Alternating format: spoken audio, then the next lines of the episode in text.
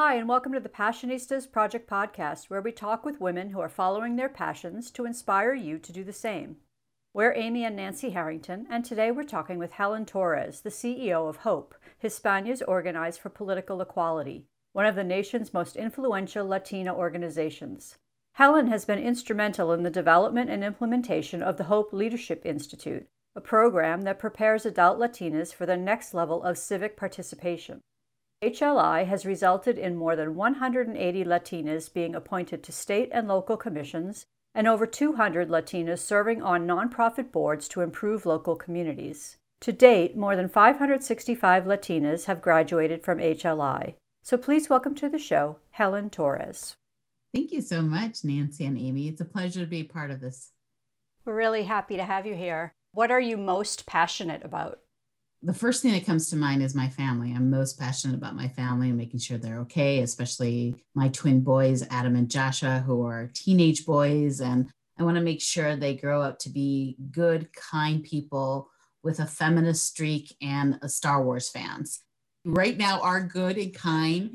They definitely understand that I'm a feminist and I can hear them speaking in those terms as well. And we are all Star Wars fans in our family. So I think I'm on the right route with them on that.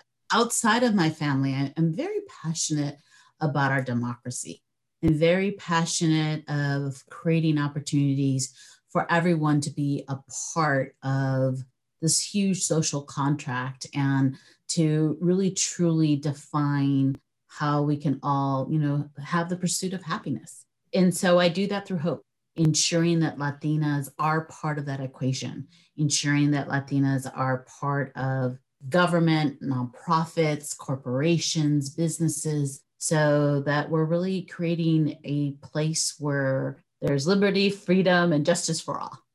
Love that. And love that you're raising Star Wars fans. That's very, very, very important. Talk more about the work that you do at Hope. How do you do the things that you just described?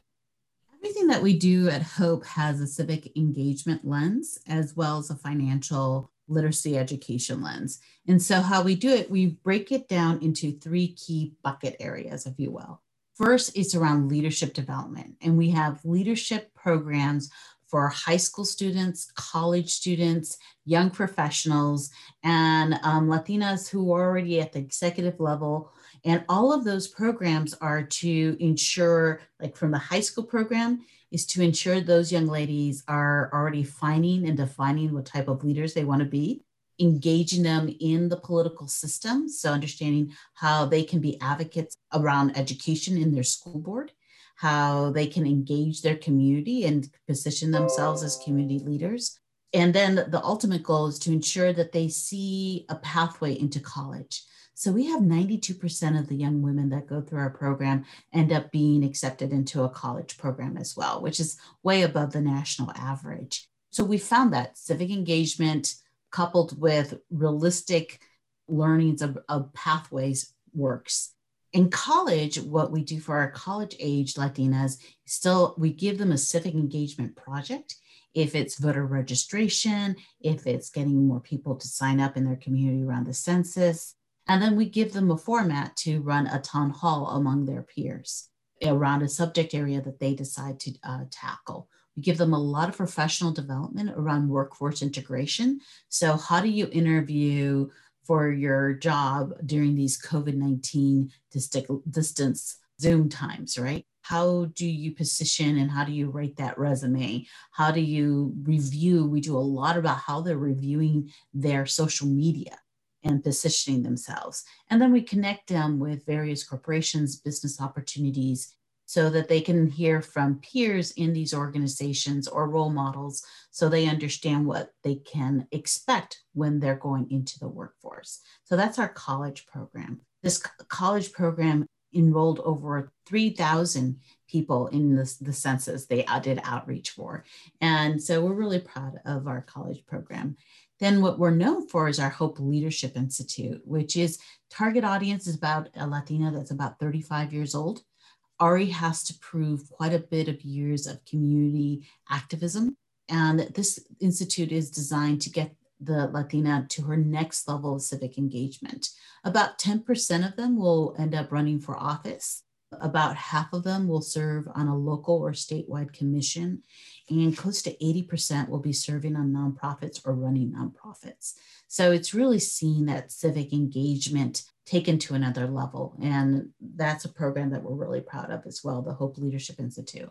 The last program we launched three years ago is the Binational Fellowship, where it's for Latinas across the United States and in Mexico who are already at the executive level and are looking to take their leadership at either a national level or international. So we have two sessions with policy experts on trade, workforce development, the future of the two countries' negotiations and political understanding of each other. But also, we have a lot of conversations about how to really truly bring best practices around policy to each other as well. That's our leadership development. And that's really what we are known for. We also have an advocacy agenda where we create reports. We do a lot of studying, a lot of reports on the status of Latinas. How are Latinas faring in the United States? And how are they faring specifically here in California? And from those reports, we create an advocacy agenda. So, for example, we did our economic status of Latinos report about two months ago and found that 60% of Latinos overall made up the COVID 19 cases here in California. And our population is 40%. Overrepresentation in an area that we don't want to see overrepresentation in, right? We also know that for the first three months of the shutdown that we had back in March through May, 30% of Latinas lost their job. So, what does that mean to us economically? We're able, when we do these types of reports, we're then able to go advocate in Sacramento, in Washington, D.C., around policies of like, how do we help individuals that are losing their jobs during this time to re enter into the workforce? Is there training programs? Is there the stimulus package that did not reach Latina micro businesses or small businesses? Is there an opportunity for the third stimulus package to be much more concentrated on small businesses and micro businesses? So that's what our advocacy agenda looks like. We do a lot around healthcare reform issues wanting to ensure when we first started healthcare reform conversations and part of co- coalitions about 20 years ago, the uninsured rate of Latinas was at 30%. Now we're at 13%.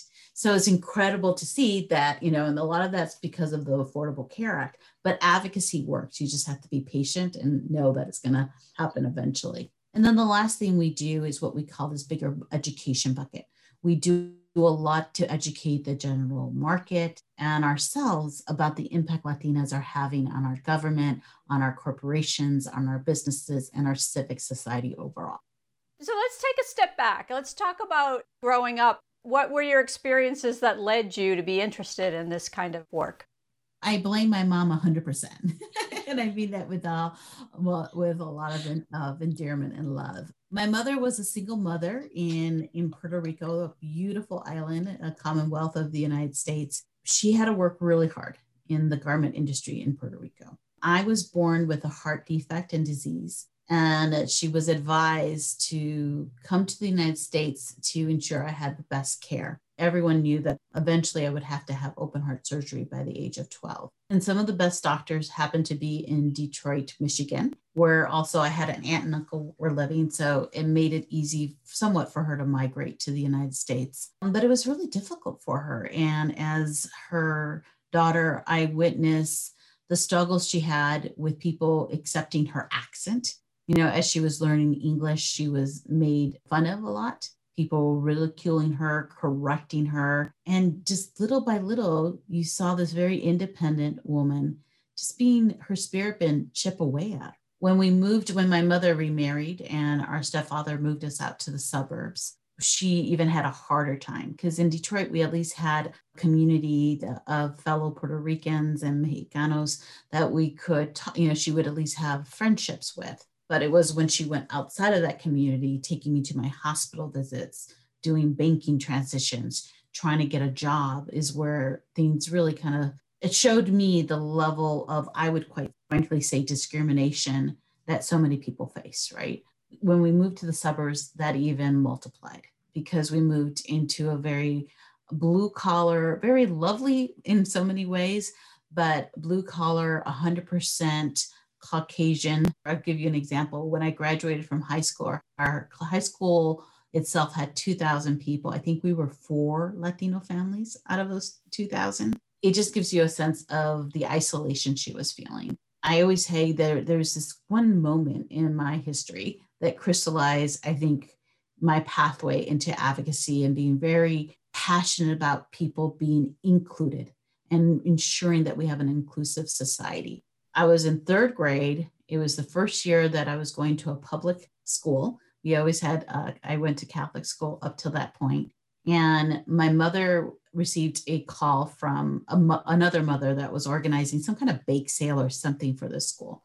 There was something lost in translation. My mother just understood that she was asked to bring a cake. So she baked this beautiful cake. When she showed up at the cake, the mother that was organizing on this just really yelled at her, saying, I meant cupcakes, not a cake. You have to learn how to speak English. And even at that age, being a third grader, I step in between them and I yelled at the woman saying, How dare you? My mother knows two languages. And these are beautiful cupcakes. And I think that's where the advocate in me started. It's crazy to think, even in third grade, you concede some injustice. So I always think of that incident, and I experienced similar changes in my mom. She went through her own stage of depression. It wasn't until I was in college that I really started getting more involved and political and started really understanding the need to understand how the system works and the part that I can play in it. But at the end of the day, I found hope the organization I run as a place to ensure what happened to my mother doesn't happen to other Latinas. Now, of course, we're not 100% in making that happen, but I feel like I'm working towards that. And that's why I'm so passionate. My mom is still very politically active. She's still my role model in so many ways. I often think, you know, she wasn't given a form, an opportunity for a formal education. And I think how many women in our society have not been given that, especially of different generations, and just the waste of human capital that if we don't invest in each other, what does that mean to our society?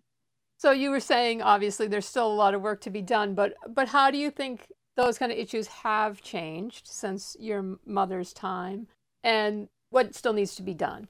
Education is the incredible gateway and a lot has changed to ensure education, especially through a public education system in the United States, that everyone has access to education. But we also know that that access doesn't look the same in the quality doesn't look the same. It's really much based on your zip code, is very much based on your income level. So I think there's a lot more to be done. So I think we've seen more accessibility. Now we really need to talk about the quality of the education. We have to be very honest about what the workforce of the future is going to look like. Are we marrying education and opportunities and innovation with what the future is going to hold for us? So I think that's where a lot of work needs to be done, especially for Latinas. We are one of the few groups that are not going into STEM education, if you will, at the level that we should to when we're looking at the future of the workforce.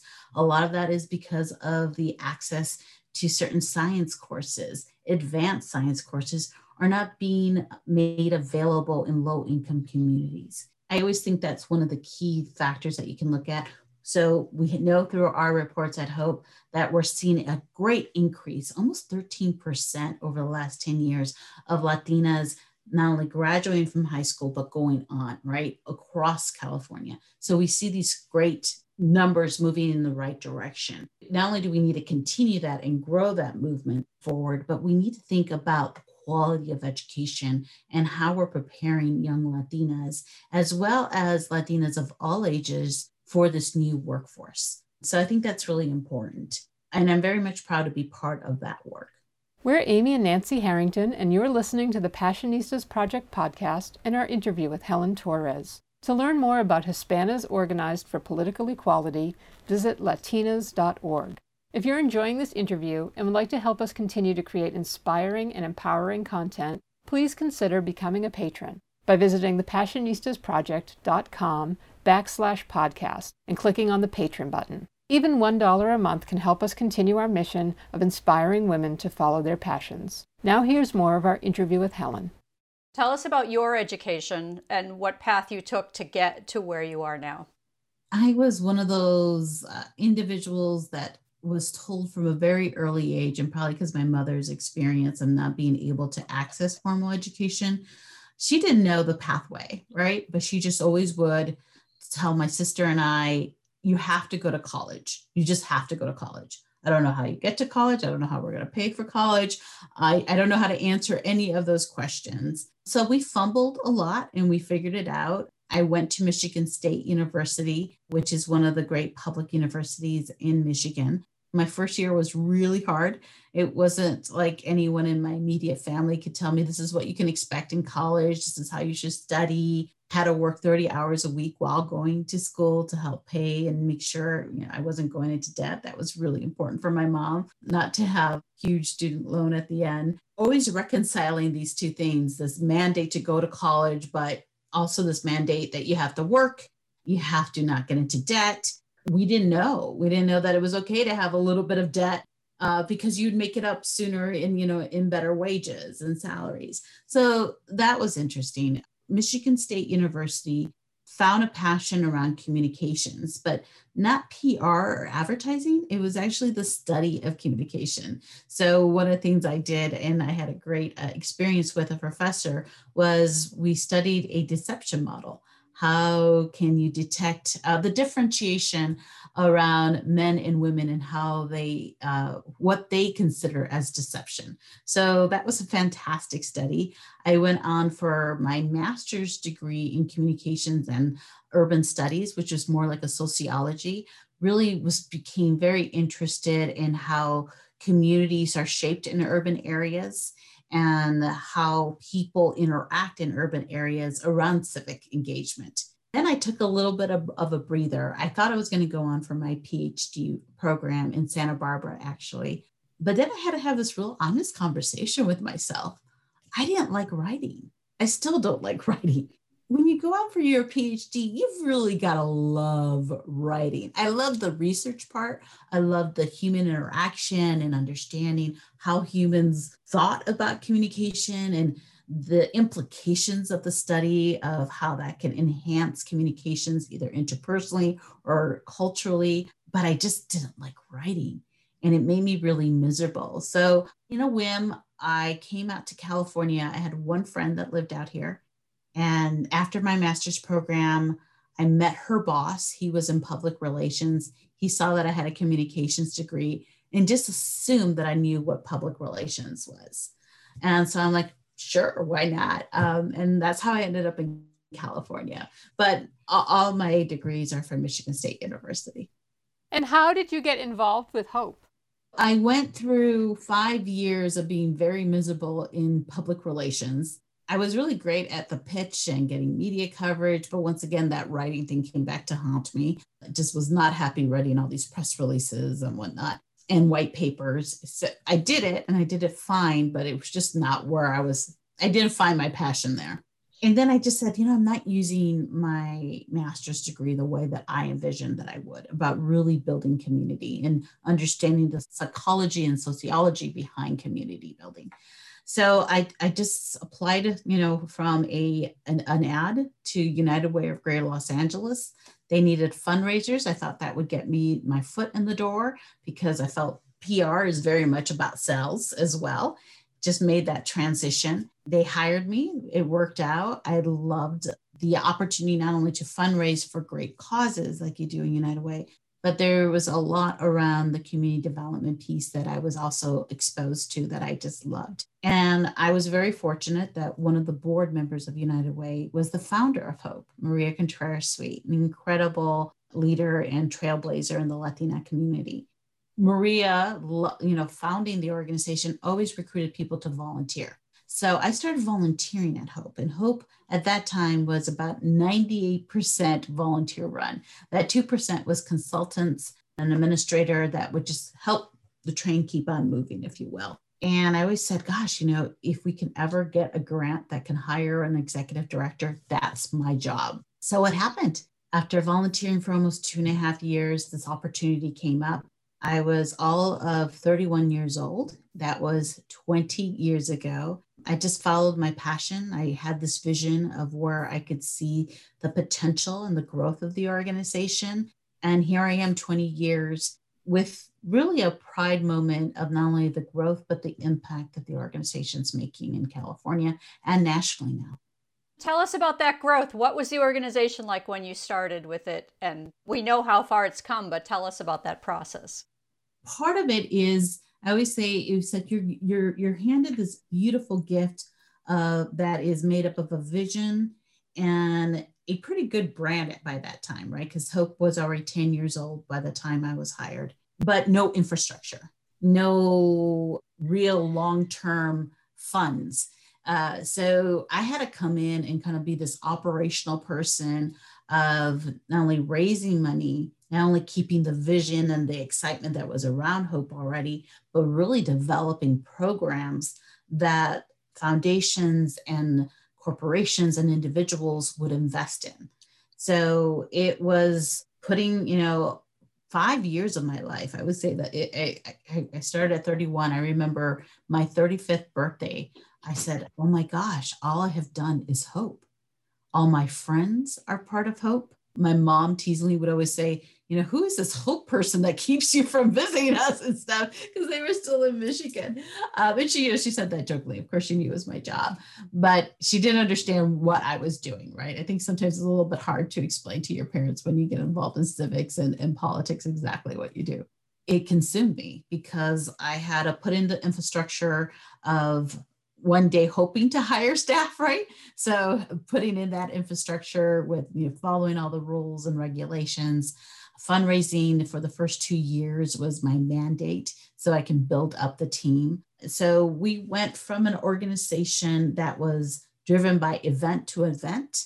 You know, you just fundraise whatever you need to get that event going to the next, to an organization that now has four established programs, has an advocacy agenda, 10 staff members, one located in Sacramento as a policy director, and has a national profile where we're able to provide not only the governor, but you know the new incoming administration names of women they should be considering in appointments. It was about professionalizing it. The first five years were you know very difficult because it was building it up, building up your board, building up your stakeholders, and then we went into a recession thank goodness we built it up and we had this great brand and credible programs for five years that people can see that track record. So we survived the recession, but we didn't do any growth really, you know, and sometimes just surviving is pretty incredible, right? Then we were back into a growth pattern where we were becoming even more statewide because we were very much a regional organization to begin with in LA. But now we're going through COVID 19, which is very interesting because it's provided us an opportunity through our virtual programming. We pivoted within a month, everything went virtual for us, which allowed us to get to a bigger audience. And so, as we're looking almost like at a hybrid model next year, we're really thinking about how do we market even to, for all our programs, not just one, to a much larger audience. So, that's part of the growth and the trajectory of Hope. You mentioned all of the different programs that you do. Are there one or two specific success stories of girls or women that really stand out to you as ones you're proud of? One from the Hope Youth Leadership Program, the first class, which was 15 years ago now, two of the participants, one of them is now a chief of staff for an assembly member in, in Sacramento. So it's just great to see that. The other one is a co leader of an advocate, a national advocacy group that has done incredible grassroots work to ensure larger Latino and Latina civic engagement and voter registration specifically. It's been had great success in this past election. So those two come to my mind from the youth leadership. We've had a couple of the youth leadership women after their graduation from college that they went on and ran for their school boards. So we have two of those success stories. When it comes to our Hope Leadership Institute uh, success stories, we've had quite a few. We have elected officials that are now serving in or have served in the state senate. We have a couple that are now serving the assembly. The most recent is we had a high level appointment in Governor Newsom's cabinet that came from HLI. So that was an incredible success story as well. But we have so many grassroots success stories from the Hope Leadership Institute and even success stories of how these women come together and support each other. We are a nonpartisan nonprofit, so we don't get into electioneering. We can't support candidate. Individually, this network can do that. And they individually really came together to support the first Latina supervisor in San Diego County. Those are some of the success stories of HLI. They often, the women often help each other. So they're from Silicon Valley. A few of our alumni a few years ago donated X amount of uh, computers to an alumni that was working at LAUSD. And so there was this great computer exchange that wouldn't have happened otherwise, right? So those are some great success stories. The binational program's a little bit early still to see how that evolves. We are starting to really measure the impact. We are going to be entering with a contract with Dr. Manuel Pastor to do this great study of the impact, not just of HLI or our Leadership Institute women, but of Latinas that they're uh, that we're having in local communities, either through civic engagement or because of our economic contributions, either starting businesses, being part of the workforce. It's going to be a one-year study, so it's going to be pretty intense. And you yourself are a success story from the Hope Leadership Institute. You were a graduate yourself. So what did you learn personally from that experience that you've taken away? I thought I was pretty already savvy about understanding how government works, right? We all probably took those civic classes that aren't as offered as, as, as much as we need them to be offered now. But, you know, through civics, through being engaged in college and working on some campaigns when I was in college to volunteering when I was a professional. But when I started going through the Leadership Institute, it was really that insider baseball about how the sausage is made, both from a policy perspective, but how candidates are brought along in that road. That was incredibly insightful. So that's one of the things that we constantly do is we create this environment of people feeling safe so they can share stories because you can learn from a textbook about how a bill gets passed but you need to understand the census building that you have to do how you bring together, what does negotiations look like? How do you even plant that seed with that legislature? What's the timing of it? We do so much around budgeting. People sometimes don't realize that your state budget is really your blueprint of how advocacy and how programs are going to be funded, right? So part of it makes a lot of sense. But if you're a strong advocate in your community, you need to understand what the budget looks like and you need to understand how you can influence where the dollars are going. So that's what i got out of the hope leadership institute was that more minutia that detail of how government works and the role that advocacy can play in it to be effective. And then the second thing and this is i say the second thing for me but from all our evaluations from the alumni they say the number one thing is the network itself is meeting other latinas who have probably very similar, humble beginning stories. We don't all think alike. We don't all approach things the same way, and we're not all friends. But through the Institute, you learn from each other and you really do create a bond in which there's this unspoken promise to be of support. And as non Latinas, how can we be supportive of your community? Come and be part of the trainings. Come and understand you know read our reports. I think part of it is we're always looking to have this exchange of how do we understand each other better? How do we walk on in each other's shoes? And there's a lot of opportunities. Most of our trainers half of them are latinas and half are not.